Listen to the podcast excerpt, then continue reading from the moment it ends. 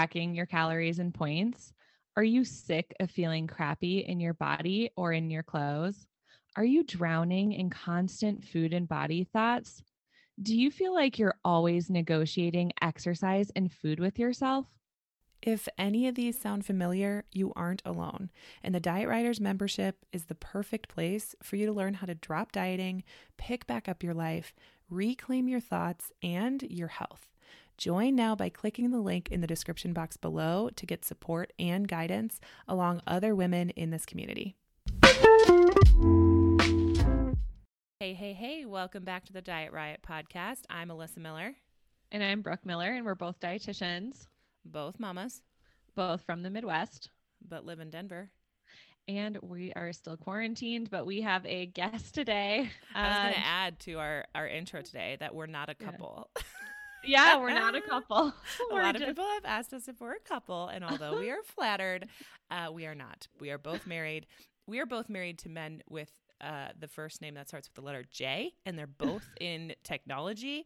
That way too many similarities, but literally we've gotten a few like, "Are you guys together?" Because we like both live in Denver and lived in the Midwest, and like, and we have the like, same last name. Yes, and we both have sons and da da da, like all this stuff. And uh, no, we're not a couple. But if I could choose, Brooke, I would choose you. I want everyone to know. Thank you. Oh my gosh, I feel so good. Um, yeah. Anyways, sorry I cut you off. You were saying had to talk about the couple uh, comment. Couple comment. Yeah, we have gotten that a lot. That question a lot. Like, why did you guys start this business together? Are you married? Are you guys in love? Stop yeah. it. Oh my gosh. Oh man. Okay, what an intro. Yeah, so we are introducing Jaren, and she is a dietitian, but she's also an IBCLC, which is incredible for all of you mamas who've ever had breastfeeding issues. I know I have definitely had a lot of issues and I leaned on my IBCLCs and they seriously were like I cried because I loved my IBCLC so much. And so for those of you who don't know, it's it's international board certified lactation consultant, right? IBCLC. So helps with breastfeeding. Yes. yes. So we'll send it over to Jaren if you want to take it away with what you do, where you live, and then we can talk about the postnatal cookbook. Yeah, that would be great. Thanks for having me. I know that we're super aligned in the work that we do. Um, you know, I specialize in, in, eating disorders as a dietitian, but also in um, similarly to you both about helping support women from uh, recovering from dieting and disordered eating, kind of anywhere along that spectrum. Um, but I also, you know, have my training as lactation consultant. So I try to really kind of bridge those worlds of, you know, moms who are struggling with their body image after birth, um, who are trying to find evidence based information around healing during postpartum that isn't saturated in diet culture, um, who want to get breastfeeding information that isn't also saturated in diet culture. Unfortunately, they are all kind of inundated with those messages. So, um, you know, my practice is full circle and I kind of think about really bringing you know mom's healings full circle into being able to make sure that we're not passing on that stuff to our kids. Um, and that really to me starts not only during pregnancy but also during postpartum and breastfeeding and that relationship or feeding however it looks, whether it's combination feeding or different options. Um, that's kind of my unique intersection. So that's a little bit about me. Um, my practice is virtual and you know local here in San Diego in Southern California. So yeah, I have a nine-year-old daughter um, and a Chihuahua who is a mm-hmm. super diva, but she's great. yeah, so aligned on like our mission here and just recognizing that, I mean, we all hate diet culture of all shapes, forms, and sizes, but the diet culture that targets moms, like postpartum moms, just like lights a different kind of fire, right? And it's so frustrating to see because we're so vulnerable in those moments. We're feeling just unsettled in our body already because of diet culture, what it's created in us, what our expectations are set, and then it just preys on you, and that's that's really heartbreaking. Um, I loved the. I was actually just looking uh, on your Instagram the post that you have just recently about breastfeeding. So maybe let's start there. Mm-hmm. Talk a little bit about breastfeeding, then we can go into the co- some of the postpartum stuff. Um, yeah. One thing I find super interesting and I remember thinking this myself before I got pregnant, while I was pregnant, was like, oh, but if I breastfeed, which I plan to, I'll lose all this weight, right? Like, yeah. I'll just immediately lose all this weight. And I've talked about it on the podcast before. Like, that was not the case for me. Like, I know there might be women out there that that's the case for them and whatever, but like for me, my body actually holds on to weight longer while I'm breastfeeding. And then when I, when I um, wean, or actually they wean themselves, I get to a point where then my body's like, okay, now I kind of release this extra weight. And this is what Brooke and I talk about our set point weight where it changes throughout the cycle of your life. And I know my set point weight while I'm breastfeeding is higher than it is normally and I eh, I'm okay with that. Now I've done some work to be okay with that, but I'd love for you to chat a little bit about that kind of misconception or that whole dichotomy of you know diet culture and breastfeeding and how those things are like interlinked and what kind of pressure that puts on mamas. Do you see that a lot?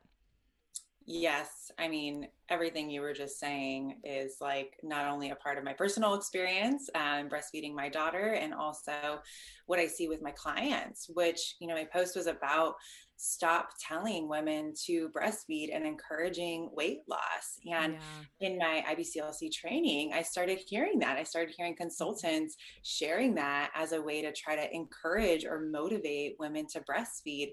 Um, and it just, made me cringe because you know, not only should there be informed consent around like, a, not everybody chooses to breastfeed, not everybody can breastfeed, and let's make sure that everybody knows their options so they can do what feels best for their bodies.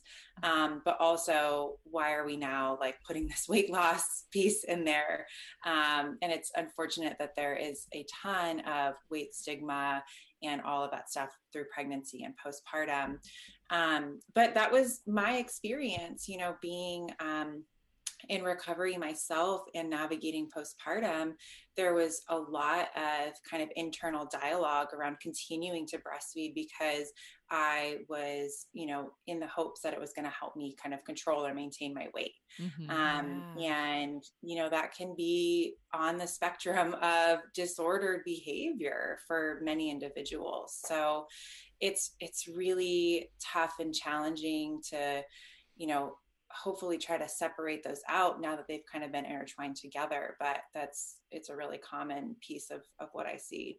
Yeah i feel like women put so much pressure on themselves of well i'm breastfeeding but i'm not losing the weight therefore i'm doing something wrong or i'm a failure. I see a lot of guilt from women experiencing that and it is because i think we are we hear that we hear that all the time from diet culture like well if you lose or if you breastfeed, you'll burn X amount of calories, therefore you will lose weight.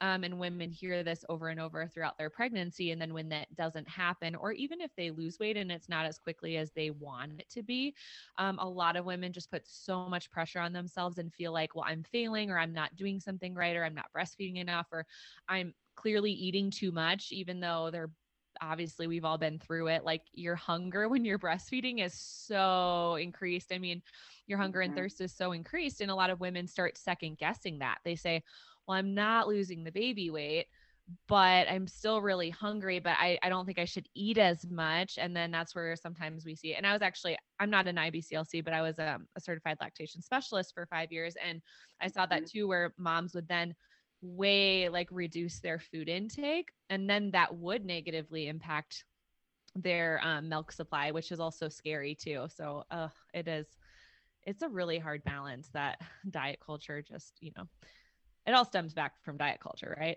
Like absolutely. Yeah and just to touch on what you were sharing too alyssa about um, like set point and weight you know i think of now i kind of hold the picture for my clients as i'm sure you two also do is like that's actually adaptive especially given you know my specific history, right? Or many of us who have been on diets, like your body is adaptive in that it is trying to protect you. And thank goodness your body's holding on to that energy because it's going to make sure your baby gets fed one way or the other. And um, I don't know, Brooke, if you had learned this tidbit through your CLE training, but I was like fascinated when I heard this little piece about, you know, after postpartum or like when you give birth to your baby, you have that like the mom pooch, right? And it's like so demonized and like negative in what we mm-hmm. hear, but it actually helps your baby crawl to the breast. Mm-hmm. Like your baby can literally like launch off of it. I just think that's the coolest thing. But there are so many negative messages around like, you know, the mom pooch or what your body or belly should look like after birth, but mm-hmm. it's part of our body and brain being incredibly intelligent. Mm-hmm. Yeah. Oh wow. I love that like reframing of that and thinking like we we talk about this all the time in our membership. What can your body do for you? Like let's let's reframe it and think I'm grateful for my legs because of this or because of that. And what a great way to reframe the mom pooch. And actually just sitting here thinking like not even just immediately postpartum, but here I am, you know, a year and a half postpartum and I still have a mom pooch. And it's like, yeah, it does help me breastfeed. I like get to lay her down on there. I get to mm. sit up. Like it's so comfortable and squishy for her. And she loves it's cuddling with me. It's a little pillow. So it's like such a beautiful way to uh, reframe it. And also so heartbreaking to think that diet culture has taken something so beautiful like those first moments of birth and, and climbing up to find the breast and be like, oh, hey, you should really lose that pooch. And then to then use something like feeding your baby as a tool, a manipulative tool to say, hey, if you breastfeed, you get to lose weight and act like that's some sort of like incentive to feed your baby, where then your priorities might start to get skewed.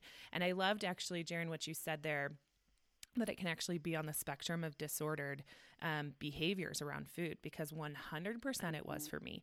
I remember while I was pregnant thinking, okay, if breastfeeding, which I've learned in school, if breastfeeding causes you to expend more energy, and if I pump more than I should, then I would I could lose weight faster, right? I'm like, okay, I'll feed my baby, then I'll pump and continue to like and create this energy deficit basically.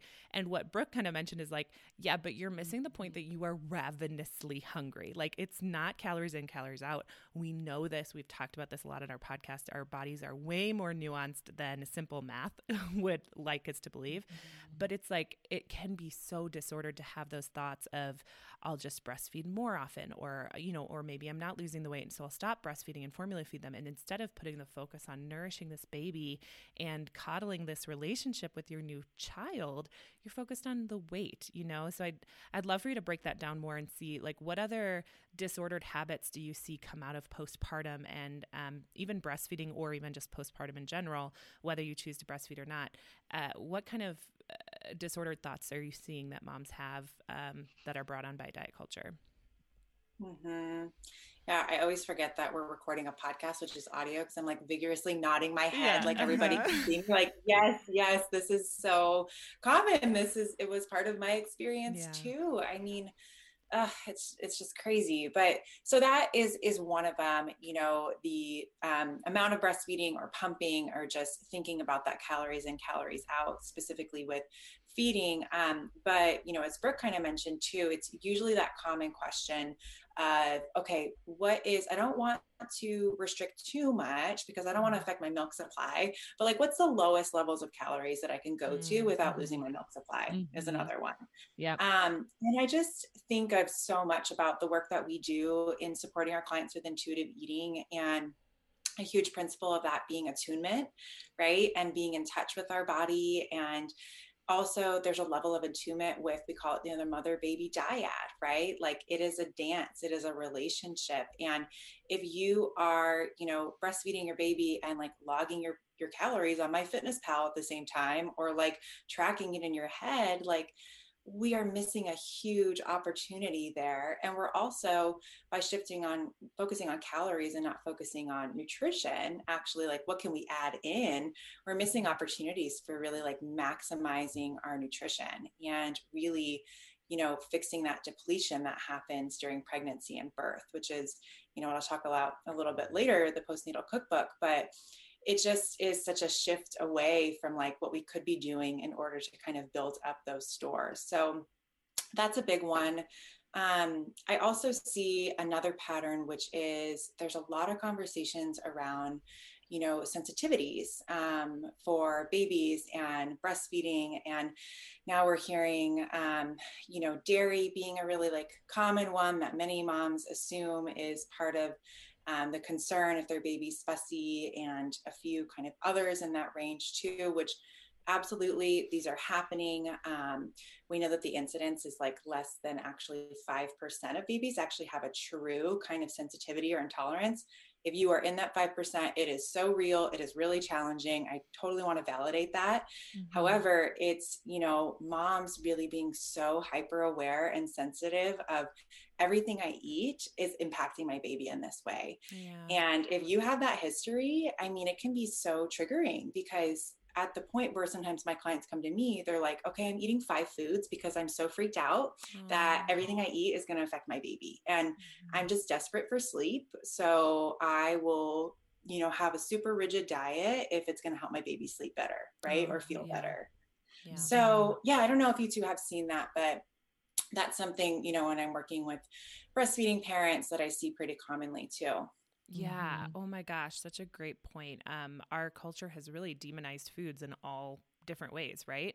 And one of that is breastfeeding, saying if your baby is anything but this perfect little child who never mm-hmm. has gas and never is fussy and never wakes mm-hmm. up in the mm-hmm. middle of the night, it's probably what you are eating, right? To blame mom. And mm-hmm. it's like, no, this is a whole human that you just birthed who has their own GI issues, who has their own systems, who has their own needs and wants and desires and craves for attention and all these different things. And I think we can so easily try to find a way to fix it when it's really just usually spending time with our infant, you know, and I think our our culture's so wrapped up in um, I don't know, blaming mom, I guess, but also the diet mm-hmm. culture like rules of food. And I see this all the time. I actually have a table talk program a lot of people know about. It's like a picky eating program for moms. And I had several moms ask me about um, weaning and should I be eating dairy? Should I not? What about gluten? All these different foods that might be affecting their breast milk. And I, um, I actually ended up working with uh, an IBCLC to discuss this further because we talk about this we're all different in what we specialize in and Jaren this before I knew you but still asking her and she's like you know most commonly it's the way that they're latched. Like that is typically the problem is it's a latch issue. It's a feeding issue. It's like the mechanics of the feeding not what mom is eating. But yet we're mm-hmm. so trained you know and so then you start these elimination diets. And I actually have a close friend who went on a super strict elimination diet because she was feeling like her baby had diarrhea. And it's like the more I probed, I'm like, oh, that's not diarrhea, honey. That's baby poop. Like you, you're mm-hmm. literally just not taught that that's what baby poop looks like. That's what baby poop smells yeah. like. Like that, it, it's supposed to be runny and mustardy and seedy. Like that's good, but yet we're not really taught that. We're taught like we're in control of everything where we're not, you know, we're not in control of everything and we can live life with and not, you know, against and kind of trying to go against some of these like biological necessities of babies and of moms. Um, and I also wanted to pick up something you said there that so resonated with me that maybe if you're listening to this podcast and you haven't had kids yet, or maybe you have and you'll understand too, but I had no idea, even as a registered dietitian, how depleted I would be after giving birth no idea. I knew I needed more while I was pregnant. I, you know, I even like kind of got the concept that I would need more postpartum, although I don't think it's talked about as frequently as pregnancy is. But I didn't realize how depleted. My nails were, you know, just breaking at a wind's blow. My hair's falling out, you know, just all these different things. Um, so I'd love for you to touch on that more. Maybe we can kind of dive into this like postnatal nutrition, what that looks like, what you typically see deficiencies in, and what signs to look for, and also how to care for that postpartum mama. Mm-hmm. Mm-hmm. Yes. I mean, I, again, like similar experience here, even being a dietitian, it's like such a, a huge piece that's really left out because you know, you think about all the nutrition information that it's literally first trimester, eat this, second trimester, third trimester. And, you know, we call postpartum this fourth trimester. And all that I heard was keep taking your prenatal vitamin. Mm-hmm. And if you're breastfeeding, eat 500 extra calories a day. Yeah. That's it. Yep. Oh, make sure you're yep. drinking enough water too. Check, check, check. Yeah, exactly.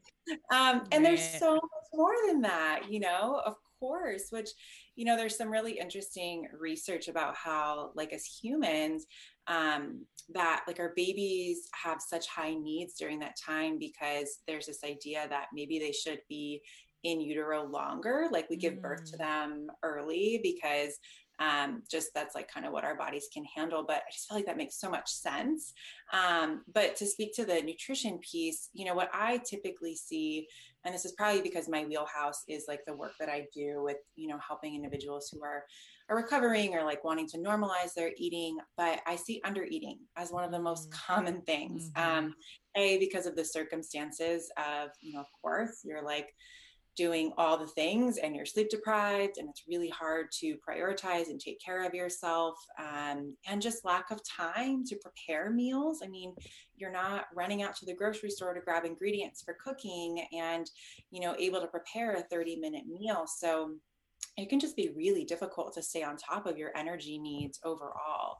Um, so that's one. And the other piece of it is really you know not really knowing like what do we focus on? Like okay there's all these specifics for first second and third trimester but fourth trimester you know some of those needs can vary um, and your energy needs specifically can vary based on what type of birth you had whereas this your second or third baby and you you know had a very short pushing time and delivered mm-hmm. in like three hours or were you laboring for 36 hours and had back labor and then had to have an emergency cesarean birth like those are two totally different situations that are going to affect you know how much energy and repletion you actually might need because there's blood loss there's fluid loss there is tissues that need to be repaired. So, pelvic floor injuries can be a part of your individual needs as well. So, um, yeah, there's a whole picture of things that can kind of go on there. Wow. I, I mean, truly, I like while you're talking, I'm just thinking if yeah. I could redo yeah. my first like birth experience, I would probably hire a postpartum doula. Like now that I know that's a thing, and my mom was so there for me and like made us freezer meals and all these things, but it's also her grandchild, right? So like she wants to spend time with that grandchild and hold them and all this stuff. And this is so common in our culture. And this is not something my mom did, but a lot of people will, you know, care for the pregnant mom and then the baby's here and then they're focused on baby and mom kind of gets pushed to the back right? Like oh you can take care of yourself. It's like no i literally just pushed out a human. I cannot care for myself. I need you to bring me meals in bed and uh, my midwife with my second child, who's actually a VBAC, um, I had a successful VBAC with my midwife, and she was so focused on postpartum care and staying in bed, stay in bed, like three months, stay in bed with that baby, snuggle that baby, establish breastfeeding, have people feed you, bring you coffee, like everything you need, have someone else do everything that they possibly can for you. And it was so empowering and like taught my husband so much. And I wish I had that the first time around because actually I did have a very long 72 hour labor that ended in a C section. And I was so depleted and so just like, oh, I can't rock my own baby to sleep because of my incision and because I was so worn out because you're literally running a marathon. And I think that's just such an excellent point to point out of like, even that immediate postpartum, you know, regrouping and healing of the tissues is so so vital and i know brooke you had a wild birth too to recover from I sure did. Well, I just think that there's such a gap between what women are told by their OB at their six week, you know, checkup versus like everything that actually is important. Like, you know, of course, taking your prenatal so important. We should be doing that after we give birth still. Um, I'm two years postpartum, still taking prenatals. Like, there's definitely you know that's important. And they do like a very brief postpartum depression screening but it's so brief. I just feel like there's not enough there's not enough help that moms get when it comes to just their their postpartum health. And that's mental health and physical health. Um really it's just like oh you get an a-ok to go back to sex and take your prenatal and that's it. Like that's all mm-hmm. you're getting. Um and so i just feel like moms get so neglected with their nutrition and their health and everybody's focus when you have a baby is well what's the baby doing? And and moms just get neglected um and i mean it sucks to feel that. It sucks to feel like you're so physically depleted and if you're going through postpartum depression or anxiety and then all people are asking you what's the baby doing? What's the baby doing? And like alyssa said you don't have that support a doula or a spouse who's like on it, you know, for you, then I think it's just it's just what's really missing for a lot of women right now and I think that's why it's so important to have I tell every woman, like every woman, get a lactation consultant. Like even if breastfeeding's going well, just get one. Alyssa and I just had this conversation with one of our close friends who just had a baby. We said you need to just you need to get a lactation consultant come to they need they need to come to your house they need to help you like you need this support um because we can't we're you know states away we can't go help her um and so i just think that there there is so much support that moms aren't getting in terms of their physical and mental health and so what what else are you kind of seeing in terms of like where where doctors are missing the mark with helping moms and kind of where their needs are getting neglected the most that you're seeing? Mm, yes i i mean i just echo all of that in terms of like having that lactation consultant there having a postpartum doula if it's something that you know you have access to and a pelvic floor therapist i think that that is so mm-hmm. huge for every single mom um, Even after C-section. I need that. I said even C-section. I I feel like mm-hmm. because I was a C-section, I was like, oh, I don't have to worry about pelvic floor. And then like six or eight months in, I was like, oh, I think I do. Like I think this still did it. And I labored for 72 hours, and just being pregnant affects your pelvic floor. And I didn't think I needed that. So, just a reminder mm-hmm. for all you C-section mamas, you need it too.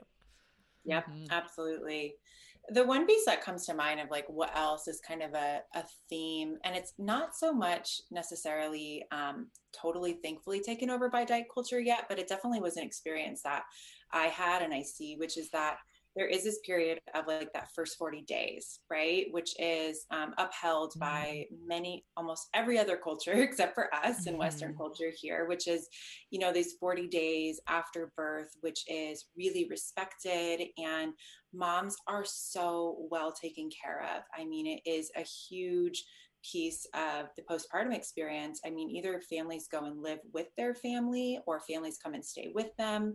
Um, they help with the cooking, they help with the cleaning, they help with, of mm. course, baby care during that time, um, and just really kind of hold them through that transition.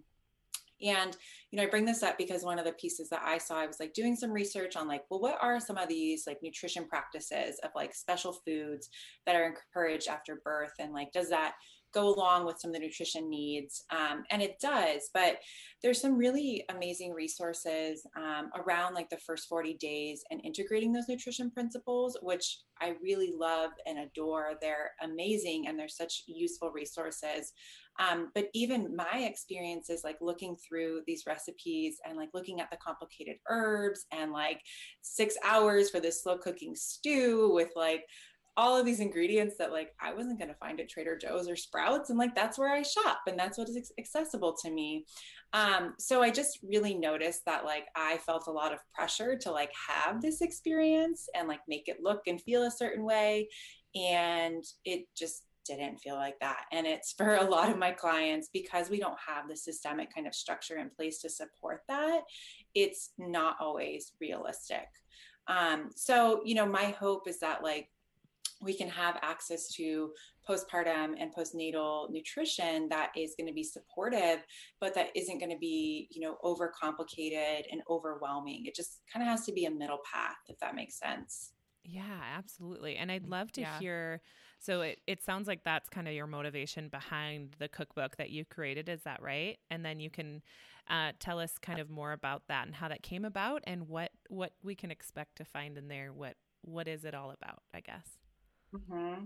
Yep, that's exactly kind of the piece that I felt like I wanted to put out there was being this middle path of it doesn't have to look like this perfect 40 days, you know, of like all these complex recipes. If by all means, if you have a postpartum doula, if your family is there, they are amazing. And I think they can be so helpful and just have such um, you know, sacred pieces to your healing. Um, but the postnatal cookbook is designed to kind of bridge that gap, which is, you know, what do I need to focus on in postpartum that can help me recover from birth um, and replenish my nutrition stores? That is also simple and accessible and doable. Um, it would still be great if you weren't the one preparing the recipes. Like I've had clients that like tab it and their partners make it for them. Or instead of your mother in law bringing over like five pans of lasagna, it's like mm-hmm. actually, you know, these soups and stews would be really great. Like, mm-hmm. you know, if they're already offering or you have a meal train, it can just kind of serve as that middle path to help, um, you know, meet your needs as well. So, um, that's a huge component of the 75 recipes I have in there. And I also have um, some initial nutrition information, which is, you know, basics around like what do you need to focus on? But it's not in you know diety language. So it's separated it's non-diet it is also includes um, how to incorporate intuitive eating into your postpartum experience and support your mental health during postpartum. So that's a little bit about the postnatal cookbook yeah i loved when i read um the first like 10 20 pages of the cookbook i'm like oh this is our girl. Like she's i i just loved that you talked about diet culture in there because i wasn't expecting that. Like when i saw this cookbook i'm like oh these recipes actually look really delicious. And i was actually looking for some new recipes and so i was super excited. But when i started reading about it i'm like oh i'm so glad that there are more like lactation consultants and more dietitians just talking about this specifically for postpartum moms, just because this is just this population. I just feel like they get thrown in like the moment they have their baby. It's just like the wolves are coming out of, oh, you need to lose the baby weight, buy our supplements, lose weight. And it's just like the moment you leave the hospital, you're inundated with all of this diet culture. And I love that you just like talked about it right away in the cookbook and you're like mama you need to you, you need to nourish yourself this is so important for you, here are some really delicious recipes to try. And I think um, one thing that I've talked to other dietitians about recently is a lot of times with intuitive eating, so much of what we talk about has nothing to do with food, which is totally fine. But I think we do get to a point where when we understand our relationship with food and when we understand our relationship to our body and we're like, okay, I'm I've moved past so much of this mindset work, but now I just want to make cooking fun again. I think it's really important to have fun recipes that you can get in the kitchen and you can get your kids in the kitchen if you have some older kids and um, I think it's just so fun to like make cooking enjoyable again. And that's something that so many of us have missed out on who've been stuck in diet culture for so long. You know, it's not fun to cook when you're counting points. It's not fun to cook when you're counting calories, but I love this this recipe book just because it's just making food fun again and and that's just a piece that we don't talk enough about i don't think with intuitive eating so i'm really glad that you focused so much on that and making it like mm, self-care yeah, right? mm-hmm. like honestly nourishing yourself through food can be an incredible form of self-care in a way of like you're taking care of your basic needs but then you're also like making something warm and delicious. Your recipes look amazingly comforting and like uh, filling and robust and still delicious and just like like a warm hug, you know? So I would love to know first question is are there recipes in your you feel like mom can like make ahead of time or or your spouse or whatever make ahead of time and freeze mm-hmm. because that was like my good deal when I was pregnant. I was like I need some freezer meals that I can just like pop in the oven. And two, can you give us like a sneak peek of some of like the ingredients that you use frequently in there that are really helpful to postpartum um, recovery and maybe like mm-hmm. one or two of your favorite recipes that are in there. You don't have to share the whole recipe but like the name of it cuz I see a few in here that are sticking out to me. Yes. Yeah. So, first one, um, are there recipes that are helpful for freezing and kind of batch cooking ahead of time? Absolutely. So, each of the recipes I put in there, like a, I called it a mom hack. Um, see that? That's so cute. yeah, I just I always kind of laugh. I'm like, I'm probably literally the worst person to write a cookbook because I don't cook with recipes. Um, I'm just like a I don't know intuitive cooker, I guess is what you could say. Like, yeah. I just kind of put things together and assemble things. And the mom hacks are like, okay, this flexibility of like, if you don't have this, you can swap it with this. Or, you know, if you aren't going to cook the chicken breast from raw, you can get a rotisserie chicken. Like, just some of those quick like tips and hacks mm-hmm. that can be mm-hmm. helpful because I think, especially if you, um, haven't been super comfortable with cooking maybe as part of your intuitive eating journey you can kind of get stuck on recipes of like okay i need i need the cumin. I don't have the cumin. Now i can't make the recipe and it's like it won't happen. But you know you don't need to get stuck on those pieces. It can be pretty flexible. So i did put mom hacks in there which give you some of those quick swaps and also tell you if it's freezer friendly and you can batch cook it. Most of them are um, because that's that's what I recommend for anyone during postpartum is batch cooking and having them on hand as much as possible. Um, and the second piece was talking about what specific ingredients I use. Um, so it wasn't intentional, but I like finished writing the cookbook and I looked back and I'm like, hmm, I feel like they all have kind of a Mediterranean vibe, which um, wasn't intentional. I wanted to be really like inclusive, but I'm Lebanese. So I think it just happened. And I just kind of default to that um, level of ingredients. So there's a lot of like, you know, of course, like fresh um, tomato, feta, like that kind of Mediterranean vibe, lots of olive mm-hmm. oils, but also you know ingredients that are going to help support your milk supply um, such as oats flaxseed um, different types of nuts and things like that so there's a really wide variety. I hope to try to just get different types of recipes and ingredients, but um, those are pretty common staples in some of the recipes. Um, and the last one is, yeah, some examples of different recipes that I love. Hmm, I'm gonna have to like think about all the ones that are kind of on my list. So I love some of the soups and stews that are in there. I think they're just the coziest ones for postpartum. Like if I were cooking, um, you know, for someone in my neighborhood or something that had a baby, I would definitely make them some of the soups and stews. There's a red lentil stew that I really love in there that has gotten really good feedback. Um, and there's also an African peanut stew, which is super cozy and really delicious. So there's quite a few different ones in there that I really love, um, just because I think that that warmth during postpartum is so needed after birth. Um, yeah, and they're super nutrient dense and pretty easy as well. I, first that. of all, amazing memory because I shot you three questions and you answered them all and remember them. That's incredible. um, I and something you said that just like stuck out to me um, when you were talking about this was like, oh my gosh, what an amazing gift! Like, what an amazing gift to give to a friend or family member who's having a baby and to pair it with one of the recipes. Like you cook it, you know, you bake it or whatever, and give it to them to put in their freezer and then give them the book too, the cookbook. That would be mm. such an incredible way to, yeah. t- in a water bottle. You always have to get mom right. a water bottle, right? Like that's yes. like the rule. you have to stay hydrated. With a straw too, the big jugs with Chocolate. a straw. Yeah, exactly. um, anyways, what an incredible like addition. And actually I had someone reach out to me today and ask like, hey, any suggestions on how to support um, my friend who's a mama to be, and I was like, hmm. And I like gave her some suggestions. I have to add that cookbook because what an incredible gift to give someone um, that's like no pressure, but also like, hey, this could be really helpful to you. So that's pretty cool. Yeah. Yeah, I love that. Yay.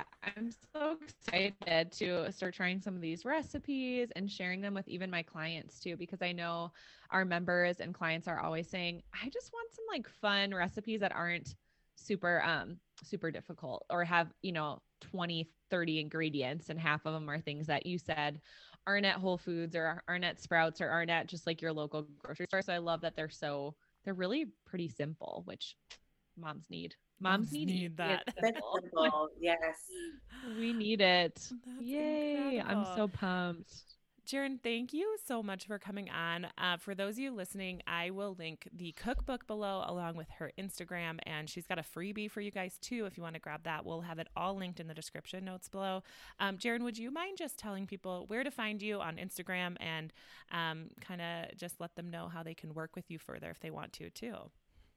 Absolutely. Yes. So my um, practice is full circle, and it's just um, F U L L C R C L. It's a little bit different. I know you're going to link that, but I am pretty active on Instagram and just try to share little bits and pieces that can hopefully be helpful for your postpartum recovery.